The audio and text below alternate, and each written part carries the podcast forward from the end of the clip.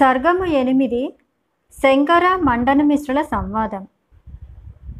శ్రీ శంకరులు శ్రీ కుమరుల భట్టారకునికి ముక్తిని ప్రసాదించి శిష్యులతో కలిసి త్రివేణి సంగమంలో స్నానం చేసి మండనమిశ్రుని జయించి అతడి చేత వార్తికలను వ్రాయించటానికి సంకల్పించి ఆకాశ మార్గాన మహిష్మతిపురాన్ని చేరుకున్నారు. ఆ నగర సౌందర్యాన్ని ఆకాశం నుండి తిలకించి ఆశ్చర్యపోయారు. క్రమంగా శిష్యులతో ఆకాశం నుండి భూమిపైకి దిగారు. భూదేవిని చూడటానికి వచ్చిన విష్ణుమూర్తి మల్లె ఆయన ప్రకాశించారు. ఆ పట్టణము అనేక ఉద్యానవనాలతో నిండి ఉన్నది. ఏపుగా ఎదిగి చల్లని నీడనిచ్చే అనేక సాంద్ర వృక్షాలతో రేవా నది నుండి వీచే చల్లని గాలులతో వనమందు అనేక విధాలైన పుష్ప జాతుల నుండి వీచే తీయని పవనాలతో పండ్ల భారం చేత వంగి నేలను తాకుతున్న ఫల వృక్షాలతో నిండి ఉంది.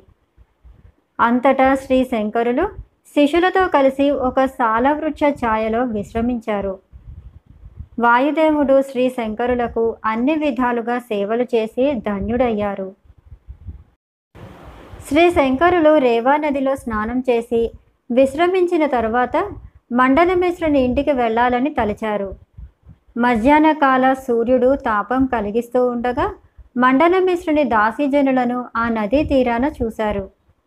ఆ దాసీజనులు మండనమిశ్రుని ఇంటికి నీరు చేరవేయటానికి ఆ నది తీరానికి వచ్చారు.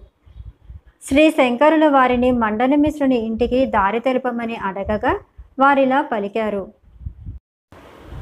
మహాత్మా ఏ గృహ ద్వారం వద్ద చిలకలు వేద ప్రామాణ్యాన్ని గూర్చి చర్చిస్తూ ఉంటాయో అదే ఆ మండన మిశ్రుని గృహం అని తెలుసుకోండి.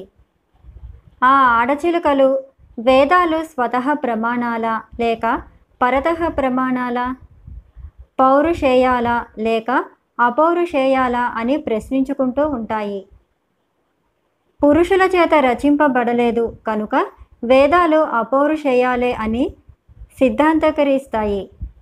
అదే మండన మిశ్రుని గృహం అని తెలుసుకోండి. అంతేగాక మరికొన్ని చిలుకలు సుఖ దుఃఖ రూప కర్మ ఫలప్రదాత కర్మ అవుతుందా? లేక జనన మరణాలు లేని వారైన పరమాత్మే ఫలప్రదాయి అవుతూ ఉన్నాడా అని పలుకుతూ ఉంటాయి. ఇది చాలా క్లిష్టమైన ప్రశ్న. వారి వారి మతానుసారం సిద్ధాంతీకరించుకుంటూ ఉంటాయి. నిజానికి భగవంతుడు కర్మను కానీ కర్మ ఫలాన్ని కానీ ఇవ్వడు. వారి వారి కర్మఫలాన్ని కానీ ఇచ్చేవాడు కాదు. భగవంతునికి కర్మతో ఎలాంటి సంబంధము లేదు. భగవంతుడు సాక్షి మాత్రమే. అంతేకాక ఆ ఆడచిలుకలు జగత్తు నిత్యమా లేక అనిత్యమా అని కూడా ప్రశ్నిస్తూ ఉంటాయి. ఈ విధమైన వేదవాక్యాలు ఎక్కడ వినవస్తాయో అదే మండనమిశ్ర పండితుని గృహమని తెలుసుకోండి. ఈ విధంగా వేద ప్రమాణ వాదం కర్మఫల ప్రదాతృత వాదం నిత్యానిత్య జగత్తును గూర్చిన వాదం ఈ మూడింటిని పలికే గృహమే మండనమిశ్ర పండితుని గృహమని గ్రహించండి. శ్రీ శంకరులు ఆ పరిచారికల మధురమైనవి వేదాంతపరమైనవి అయిన పలుకులు విని ఆశ్చర్యపోయారు. ఓహో ఈ పట్టణంలో అందరూ పండితులు మల్లెనే కనిపిస్తున్నారు అనుకుని మండలమిశ్రుని గృహాన్ని చేరుకున్నారు. వారి ఇంటి తలుపులు మూసి ఉండటం చేత యోగశక్తితో మండలమిశ్రుని ఇంట్లోకి ప్రవేశించారు. శ్రీ శంకరులు మండలమిశ్రుని భవనం చూశారు.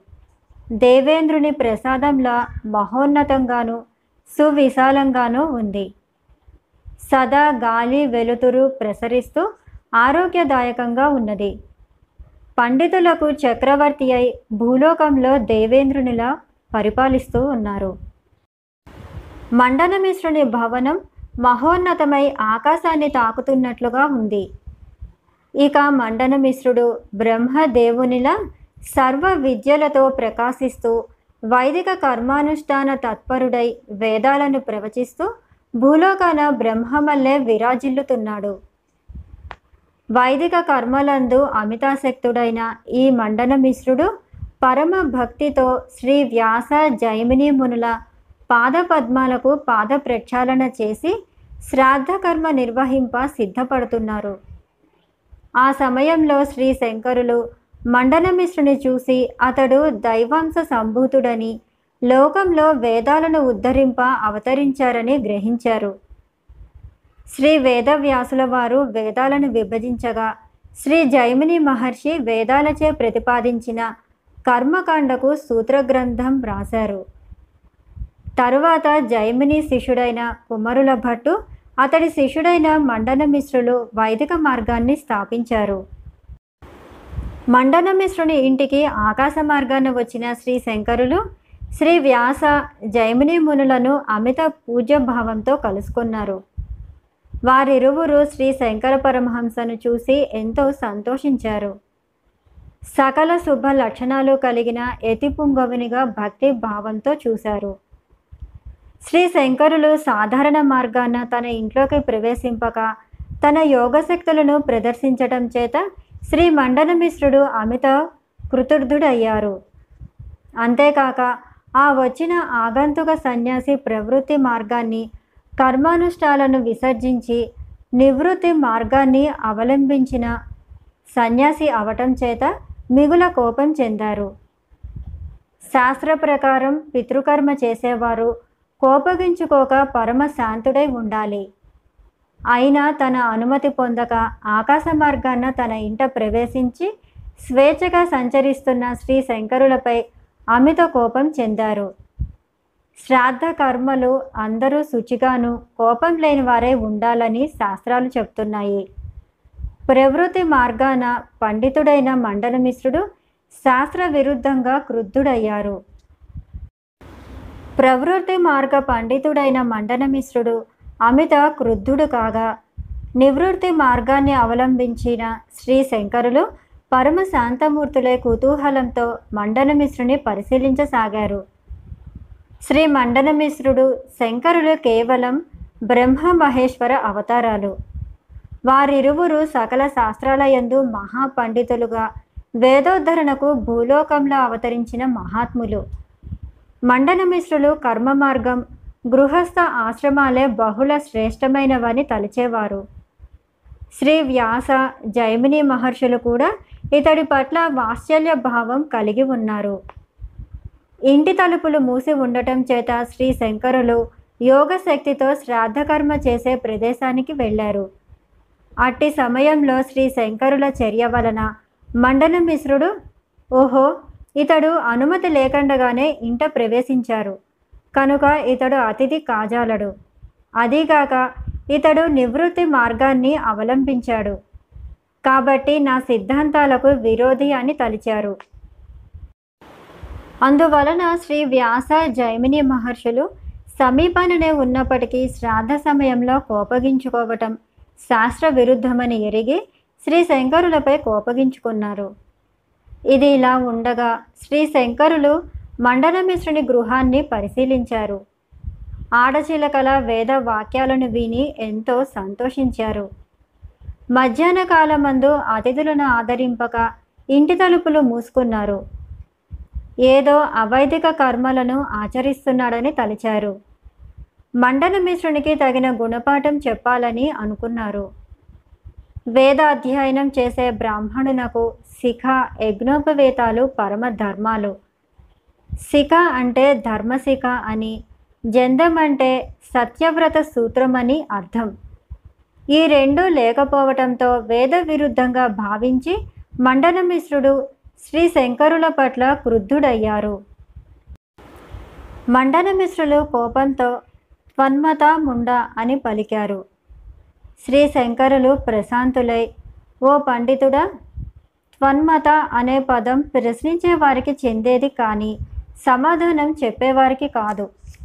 అంటే మా తల్లియే ముండ అని స్పష్టంగా వల్లించబడింది పండితుడివైన నీకు ఈ మాత్రం కూడా తెలియదా? మండల మిశ్రులు కోపంతో ఇలా అన్నారు. ఏమి మద్యపానం చేసితివా? విపరీత అర్థాలను పలుకుతున్నావు.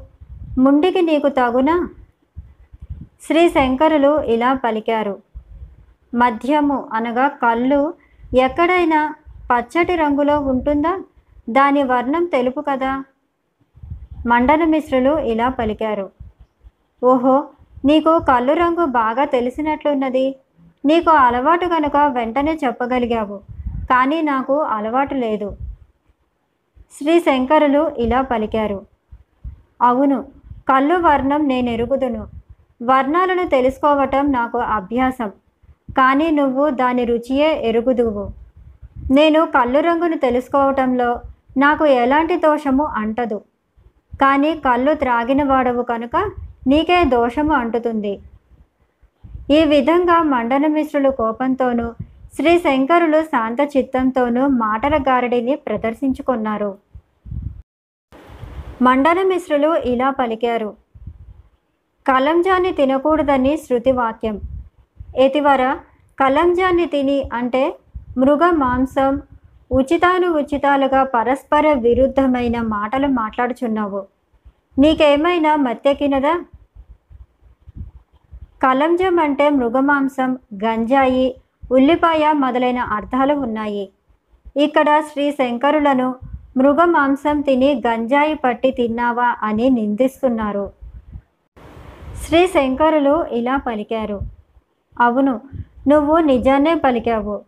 అదే మాటకు విపరీత అర్థాన్ని కల్పిస్తూ నీలా తండ్రి మల్లే నువ్వు కలంజ భక్షకుడవై విరుద్ధ ప్రలాపాలు చేస్తున్నావు. అట్లాగే నీ పుత్రుడు కూడా కలంజాసనుడై విరుద్ధ ప్రలాపాలు చేస్తాడు. నీ తండ్రి యజ్ఞాలు చేసి మాంసం భుజించాడు. నువ్వు యజ్ఞం చేసి మాంసభక్షణం చేశావు. అట్లాగే నీ కుమారుడు కూడా మాంసభక్షణ చేయగలడు. మండనమిశ్రులు ఇలా పలికారు. ఓ ఈ కపట సన్యాసి గాడిదల ఒంటిపై బొంత కప్పుకుని తిరుగుతున్నావు కదా. మరి జందెము పిలక నీకు బరువయ్యాయా? శ్రీ శంకరులు ఇలా పలికారు. ధర్మ సూక్ష్మత నెరిగినవాడ మీ తండ్రి కూడా మోయలేని గంతను మోస్తున్నాడు.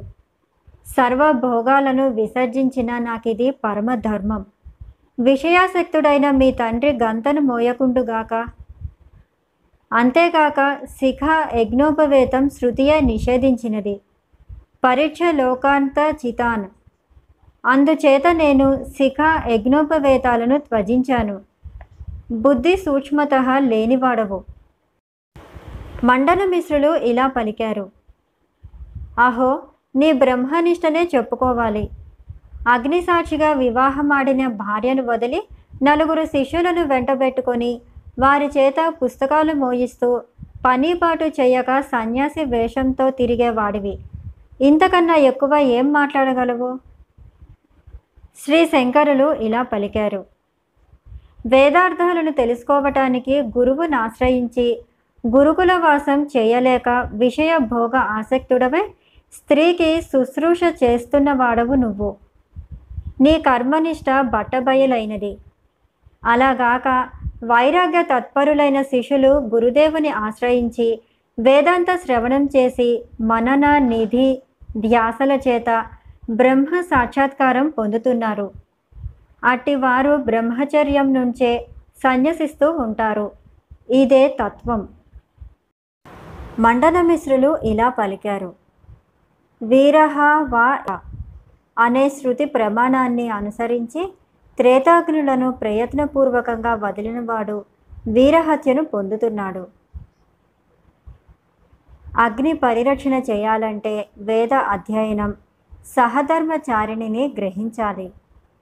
అన్ని మార్గాలలోనూ వేద మార్గమే శ్రేష్టమైనది. నువ్వు అటు వేద మార్గాన్ని నిరాకరించావు వీరహత్యను చేశావు. శ్రీ శంకరులు ఇలా పలికారు. వీరహత్య కన్నా ఎన్నో రెట్లు అధమమైనది ఆత్మహత్య. వేదాంత తత్వాన్ని అధ్యయనం చేసి పరమాత్మ స్వరూపాన్ని తెలుసుకోలేకపోతే ఆత్మహత్య పాపం వాటిల్లుతుందని శృతి స్మృతులు తెలుపుతున్నవి. ఆత్మవధ అన్నింటికంటే అత్యధికమైన పాపం కదా? మండలమిశ్రులు ఇలా పలికారు. నువ్వు సన్యాసివి కావు దొంగవు. కనుకనే ద్వారపాలకుల కన్నుగప్పి లోనికి ప్రవేశించావు. ధైర్యం కలవారు మహాత్ములైన వారు సింహద్వారం గుండా ప్రవేశిస్తారే కానీ దొంగలాగా రహస్య మార్గాన ప్రవేశింపరు కదా? శ్రీ శంకరులు ఇలా పలికారు. ఆకాశాన ఎగిరే గేడ తనకు లభించిన ఆహారాన్ని చాటుగా తీసుకుని పోయి తింటుంది. అట్లాగే నువ్వు కూడా అతిథులకు ఆహారం ఇయ్యక తలుపులు మూసుకొని నువ్వొక్కడవే తింటున్నావు. అది దోషం కాదా? కర్మానుష్ఠాన పరుడవైన గృహస్థు అతిథిని సత్కరించే తాను భుజించాలని శాస్త్రాలు వచిస్తున్నాయి. మండన మిశ్రులు ఇలా పలికారు. కర్మానుష్ఠాన పరులు శ్రాద్ధ సమయాలలో శిఖ యజ్ఞోపవీతం లేని ఆచార భ్రష్టులతో మాట్లాడరు. ఈ శ్రాద్ధ కర్మ చేసే సమయంలో నీ వంటి మూర్ఖునితో మాట్లాడవలసి రావటం దురదృష్టం. నాకు ఇలాంటి స్థితి సంభవించినదేమిటి? శ్రీ శంకరులు ఇలా పలికారు. ఆహా నీ పాండిత్యం కూడా బయటపడింది. నువ్వు పండితుడువు కదా. నువ్వు పలికిన మాటలలో యతి లోపించినది. విద్యాహీనులు మాత్రమే యతి భంగంతో వాక్యాలు పలుకుతారు. నువ్వు పలికిన సంభాష అహం అన్న వాక్య ప్రయోగం చేత నువ్వు పండితుడవు కూడా కావని తెలిసిపోయింది. మండన మిశ్రులు ఇలా పలికారు. యతి భంగమందు ప్రవర్తించిన నాకు యతిభంగం దోషావహం కాదు. కనుక నా వాక్యంలో దోషం లేదు. శ్రీ శంకరులు ఇలా పలికారు. యతీశ్వరులను అవమానించవచ్చా? మండల మిశ్రులు ఇలా పలికారు. యతీశ్వరుని పరాజయానికై ప్రయోగిస్తే అదే దోషం కాదు. శ్రీ శంకరులు ఇలా పలికారు. నీ వాక్యాన పంచమి సమాసాన్ని ఆశ్రయించావు. అది దోషం కాదా? యథార్థానికి షష్ఠీ సమాసాన్నే కదా నువ్వు ఆశ్రయించాలి. అంటే నీకు ఎతి వలన అపజయమే సంభవించినది. మండన మిశ్రులు ఇలా పలికారు.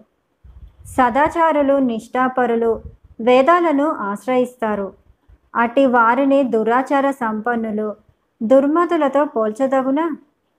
దుష్టబుద్ధి కలవారికి నిగమ సంపన్నులకు పరస్పర సంబంధం ఉంటుందా? యోగులమని సన్యాసులమని వేషాలు ధరించి రుచికరమైన పదార్థాలను తింటూ ప్రజలను మోసం చేస్తూ ఉంటారు. భోగాలను అనుభవింపక కపట వేషాలు మాటలతో లోకాన తిరుగుతూ ఉంటారు. శ్రీ శంకరులు ఇలా పలికారు. ప్రబల దురాచారాలు ఎక్కడ స్వర్గం ఎక్కడ కలికాలం ఎక్కడ అగ్నిహోత్రాదులు ఎక్కడ విషయ సుఖాలపై ఆశను చంపుకోలేక కర్మిష్టలము అనే ముసుగు కప్పుకొని విషయాల వెనుక పరుగులు తిప్పెడుతూ ఉంటారు. మండన మిశ్రులు ఇలా పలికారు. ఓ మందమతి నువ్వు జడుడవై వేద విరుద్ధమైన మాటలు మాట్లాడుతున్నావు. శ్రీ శంకరులు ఇలా పలికారు. మండన దేహమందు జడత్వం ఉన్నది కానీ చిదాత్మ ఎందు కాదు కదా? మండన మిశ్రులు ఇలా పలికారు. నువ్వు పవిత్రమైన నరజన్మను పొంది జడత్వాన్నే కోరుకుంటున్నావు. దూషణ వాక్యాలు పలుకుతూ నిన్ను నువ్వు మలినపరుచుకుంటూ ఉన్నావు. శ్రీ శంకరులు ఇలా పలికారు.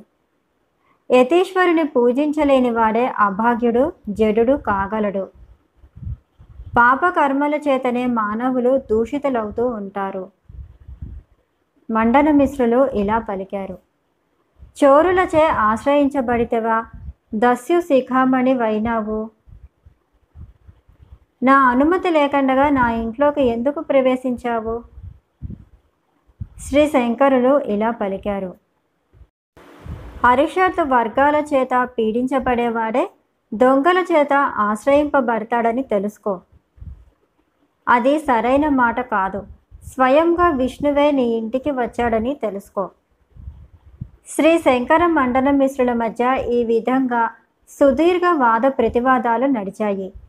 ఇదంతా చిరునవ్వుతో చూస్తున్న శ్రీ వ్యాస జైమిని మహర్షులు మండల మిశ్రునితో ఇలా పలికారు.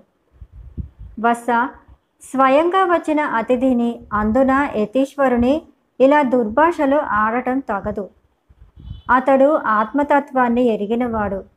భార్యా పిల్లలను సంపదలను త్యాగం చేసి సంపూర్ణ వైరాగ్యం పొంది సన్యసించినవారు కనుక పవిత్రాత్ములు పండితులు ఈ విధమైన పరుష దూషణ వాక్యాలతో ఒకరినొకరు నొప్పించుకోరాదు. అది శాస్త్ర విరుద్ధం ఇంటికి వచ్చిన అతిథిని గృహస్థు అయినవాడు తప్పక పూజించాలి. కఠోపనిషత్తులో యమధర్మరాజు నచికేతుణ్ణి గూర్చి పలికిన వాక్యాలే ఇందుకు ప్రమాణం. పవిత్రాత్మ మండన మిశ్ర స్వయంగా విష్ణువే నీ గృహానికి యతిరూపంలో వచ్చి ఉంటాడని భావించు. ఆ యతీశ్వరుని చక్కగా సత్కరించి పూజించు అని వ్యాస మహర్షి మండల మిశ్రుని ఆజ్ఞాపించారు. శ్రీ వ్యాస మహర్షి ఆదేశానుసారం మండలమిశ్రులు పరమశాంతిని పొంది శ్రీ శంకరులకు ఆర్ఘ్యపాత్యాదులను ఒసగి భిక్ష స్వీకరించవలసిందిగా ప్రార్థించారు. శ్రీ శంకరులు మండన మిశ్రునితో ఇలా పలికారు. శుభదర్శన పండితేవరేణ్య నేను వచ్చిన కార్యం తెలుపుతాను విను. నేను నీ ఇంట విందు భోజనానికై రాలేదు. తమతో వాదభిక్షను కోరి వచ్చాను. వాద ప్రతివాదాలంటే గెలుపు ఓటమి ఉంటాయి కదా. ఈ వివాదం అందు ఓడిన వారు గెలిచిన వారికి శిష్యులై మెలగాలి. పణ విసర్జితమైన వివాదం శోభించదు కదా? శ్రీ శంకరులు ఇలా పలికారు. సన్యాసి సాధారణంగా వాద ప్రతివాదాలకు దూరంగా ఉండాలి. అంతేకాకుండా ఏదో ఒక పక్షాన్ని అసలే సమర్థించరాదు. అయితే అంతరించిపోతున్న వేద విద్యను ఉద్ధరించటానికి యతీశ్వరులు వాదం జరపవచ్చు. జ్ఞానకాండ ప్రతిపాదన ద్వారా వేదాంత మార్గాన్ని సుగమంగా చేయటమే నా ముఖ్యోపదేశం. అలాంటి వేదాంత సారం సంసార తాపాల నుండి రక్షించే దివ్యామృతం లాంటిది. చల్లని కిరణాలను ప్రసరింపజేసే చంద్రుడు లోకానికి శాంతిని ప్రసాదించేటట్లు ఉపనిషత్తు శ్రవణం సర్వత్రా వ్యాపించి ఆనంద అమృతాన్ని పంచుతూ సర్వజనులకు బ్రహ్మపదాన్ని ప్రతిపాదిస్తుంది. అలాగే ప్రసాదిస్తుంది. అటువంటి ఉపనిషత్తులు వేద విరోధుల కువిమర్శలకు లోనే క్షీణించిపోతున్నాయి. మహావిజ్ఞానివి శాస్త్రాలన్నీ చక్కగా అధ్యయనం చేసిన వాడివైనా నువ్వు కర్మ మార్గివై ఉండటం చేత జ్ఞాన మార్గాన్ని నిరాకరించావు. శాశ్వతము సర్వదుఃఖతాప విశేష హారము అయిన బ్రహ్మ విద్యను నీ వంటి ప్రజ్ఞావంతులు నిరాకరించటం చేత శృతిధేనువు దుఃఖిస్తున్నది. వేదాంత మార్గాన్ని వ్యతిరేకించే వారందరినీ జయించి లోకంలో వేదాంత సరళిని విస్తరింపచేయదలిచాను. బ్రహ్మ విద్యా మార్గం రాజమార్గమై ముముక్షువులు నిర్భయంగా సంచరించేటట్లుగా చేయదలిచాను. వేదాంత మార్గాన్ని నిరసించే వారందరినీ నాశనం చేసి బ్రహ్మ విద్యను ప్రతిపాదిస్తాను. నీవు కూడా అలాంటి శాశ్వత ఆనందాన్ని కూర్చే బ్రహ్మ విద్యను స్వీకరించు. అలా కాదంటే నాతో వాదించు. నా సిద్ధాంతాలను పరిశీలించు. నీకు అలాంటి జ్ఞానం లేని ఎడల ఓటమిని అంగీకరించు. నేను పరాజయం తిని అని ఒక వాక్యం స్పష్టంగా తెలుపు. మండల మిశ్రులు ఇలా తలచారు. ఈ యతీశ్వరుడు బ్రహ్మ విద్య రూపమైన ఉపనిషత్ పదార్థాల వివరణకై నన్ను వాదానికి ఆహ్వానిస్తున్నారు. ఇంతవరకు పరాజయం అన్నదే ఎరగని నాతో ఓటమిని గూర్చి పలకటం ఆశ్చర్యంగా ఉంది. లోకంలో పాండిత్య ప్రకర్షల యందు ఎదురులేని వాడనే సంచరిస్తున్నాను. ఈ పరిమాణాన్ని భిన్నుడని కారాదు. ధీరుడనే ఎదిరిస్తాను కదా? సర్వ విద్యలయందు బృహస్పతితో సాటిగల పాండిత్యం కలవాణ్ణి. శంకించవలసిన పని లేదు. ఈ సవాలును అంగీకరిస్తాను గాక. మండనమిశ్రులు ఇలా పలికారు. ఎతివర్య మండనమిశ్రుని జయించటానికి వెయ్యి తలలు కల ఆ ఆదిశేషునికే సాధ్యం కాదు. అంతేగాక సర్వవేద సమ్మతమైన నా మతాన్ని వదిలి ఇతర మతాలను ఆశ్రయించే మందమతిని కాను. అట్టి కార్యాన్ని ఈ మండన మిశ్రుడు ఎన్నటికీ చేయడని తెలుసుకో. శంకర మునివరేణ్య సర్వ విశారదుడైన పండితునితో వాదించాలనే కోరిక చాలా కాలం నుండి నాలో బలీయంగా నాటుకొని ఉంది. కానీ ఇంతవరకు అలాంటి పండితుడు నా ఎదుట నిలవలేదు.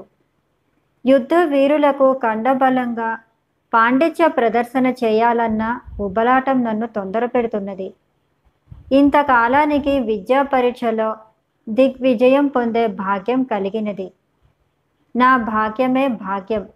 ఈనాటి వరకు కుపండితులెందరో వాదోపవాద యుద్ధానికి సన్నద్ధులై రాసాగారు. నేను నా వాదనా పటిమ అనే వజ్రాయుధం చేత వారి వాదరూపమైన నాలుక ఎందలి దురదను వదలకొట్టి పంపుతున్నాను.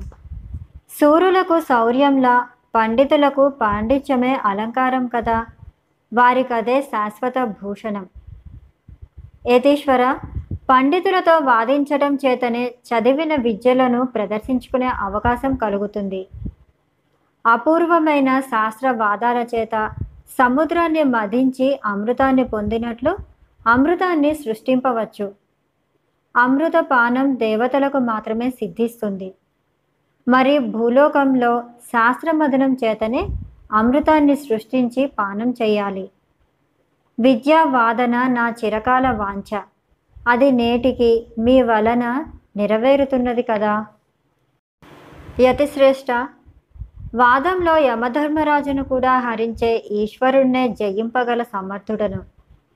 నాతో వాదనకు సిద్ధపడటానికి ముందుగా నా సామర్థ్యాన్ని తెలుసుకోండి. మీమాంసకులు నీ శరీరవాదులై కర్మ ప్రధానులుగా ఉంటారు. ఈశ్వరుడు లేడనే అంటారు. అందుచేత వారు జగన్నియంత అయిన ఈశ్వరుణ్ణే శమింపచేసేవారుగా ఉన్నారు. నేను వేదాలనే స్వతహ ప్రమాణంగా స్వీకరించేవాడను. అటువంటి నాతో వాదానికి సిద్ధపడతారా? సంతోషం. మీ వాదామృతాన్ని ప్రారంభించండి. పరమహంస సత్తమా మీ ధైర్యానికి ఎంతో ఆశ్చర్యం కలుగుతున్నది. లోకంలో స్వమతాభిమానులైన పండితులెందరో సునిశితము కఠినము పరశుధారల అనర్గళంగా పారే నా పాండిత్య ప్రవాహం ముందు నిలువజాలలేకపోయారు. నా పాండిత్య ప్రకర్ష గూర్చి మీరు విని ఉండరు. అందువలననే సాహసానికి ఒడికట్టినారు. అయినా నాకు ఇది సంతోషింపదగిన వార్తే. ఎందుకంటే ఇంతకాలానికి నాతో వాదనకు సిద్ధపడి నా ప్రక్కన నిలబడగల పండితుణ్ణి చూస్తున్నాను. మునివర్య తమరు నా నుండి వాదదానాన్ని కోరినారు. ఇది నా బోటి పండితులకు అత్యల్పమైన విషయం. కోరినారు కనుక ఇప్పుడే వాదం చేయగల సమర్థుడను. ఇంతకాలానికి నాకు అది స్వయంగా లభించితే మహదానందంగా ఉంది. తేజోనిధి వాద విషయమైన మీ సవాలును అంగీకరిస్తున్నాను. ఇందులో కించిత్తు కూడా సందేహం లేదు. వాద భిక్షువులై తాము రావటము దానిని నేను అంగీకరించటము సబబుగానే ఉన్నది.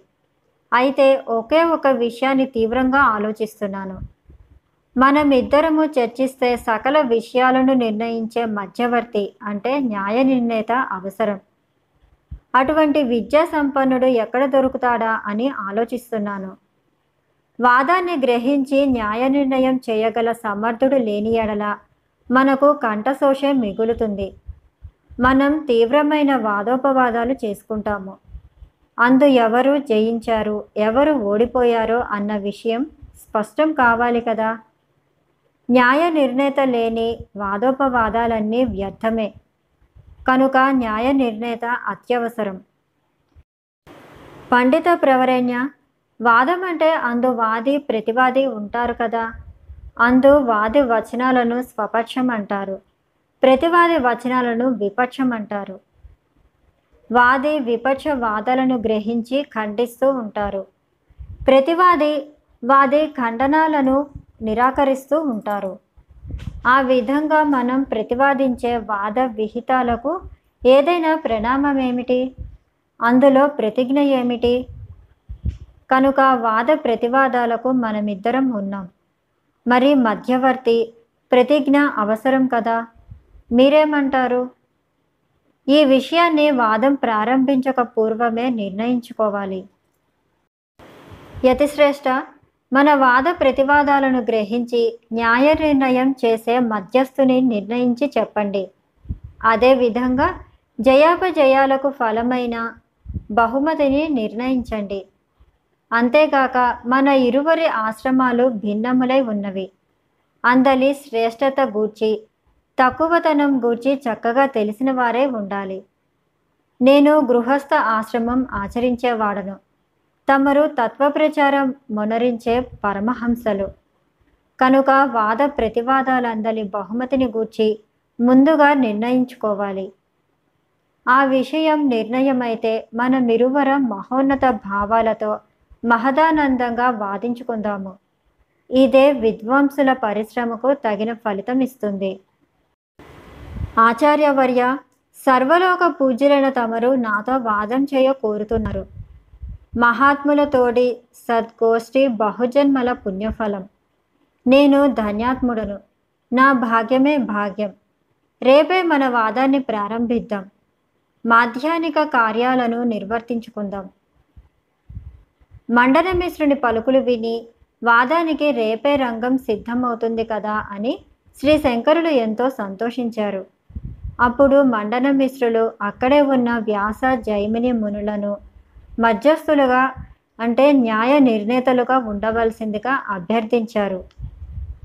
మహర్షులు ఇలా పలికారు. పండిత ప్రవర మీ వివాదానికి న్యాయ నిర్ణేత లేడని విచారించవద్దు. నీ ధర్మపత్ని అయిన ఉభయ భారతీదేవి జయాపజయాలను ఎంతో నిష్పక్షపాతంగా నిర్ణయించగలదు. ఆమె సాక్షాత్తు సరస్వతీదేవి అవతారమే కనుక ఆమెను మధ్యస్థురాలుగా చేసుకొని మీ వాదాన్ని కొనసాగించండి. ఆ విధంగా మహర్షుల ఆదేశానుసారం ఉభయ భారతీదేవిని మధ్యస్థురాలుగా వినియోగించటానికి అందరూ అంగీకరించారు. తర్వాత ఈ విశ్వరూపుడు ఆ ముగ్గురు మహాత్ములను త్రేతాయుగ్నులుగా విశ్వసించి పవిత్ర భావంతో పూజించారు. శ్రీ శంకరులకు ఆతిథ్యం ఇవ్వటం చేత తన పితృదేవతలు సంతృప్తి చెందగలరని శ్రీ మండనమిశ్ర పండితులు తలచారు. ఆ ముగ్గురు మహనీయులను ఆర్ఘ్యపాద్యాదుల చేత పూజించి వారికి ఆహారం సమర్పించారు. మండనమిశ్ర పండితుని శిష్యులు ఆ ముగ్గురు అతిథులకు సపర్యలు చేసి వారికి శ్రమ లేకుండా చేశారు. శ్రాద్ధ కర్మలన్నీ ముగించుకున్న తర్వాత ముగ్గురు మహనీయులు వేద వేదాంగం గూర్చి ముందు మధురంగా కొంతసేపు చర్చించుకున్నారు. వేద వ్యాసుల వారు వేదాలను విభజించి బ్రహ్మసూత్రాలను వ్రాసిన మహనీయులు. జైమిని మహర్షి శ్రీ వ్యాసుల వారికి ప్రధాన శిష్యుడై ఉన్నారు. శ్రీ శంకరులు బ్రహ్మసూత్రాలకు భాష్యం రాసి జగత్ ప్రసిద్ధి పొందినవారు. ఆ విధంగా ఆ ముగ్గురు మహనీయులు చర్చించుకొనగా తర్వాత శ్రీ వ్యాస జైమిని మహర్షులు అంతర్ధానమయ్యారు.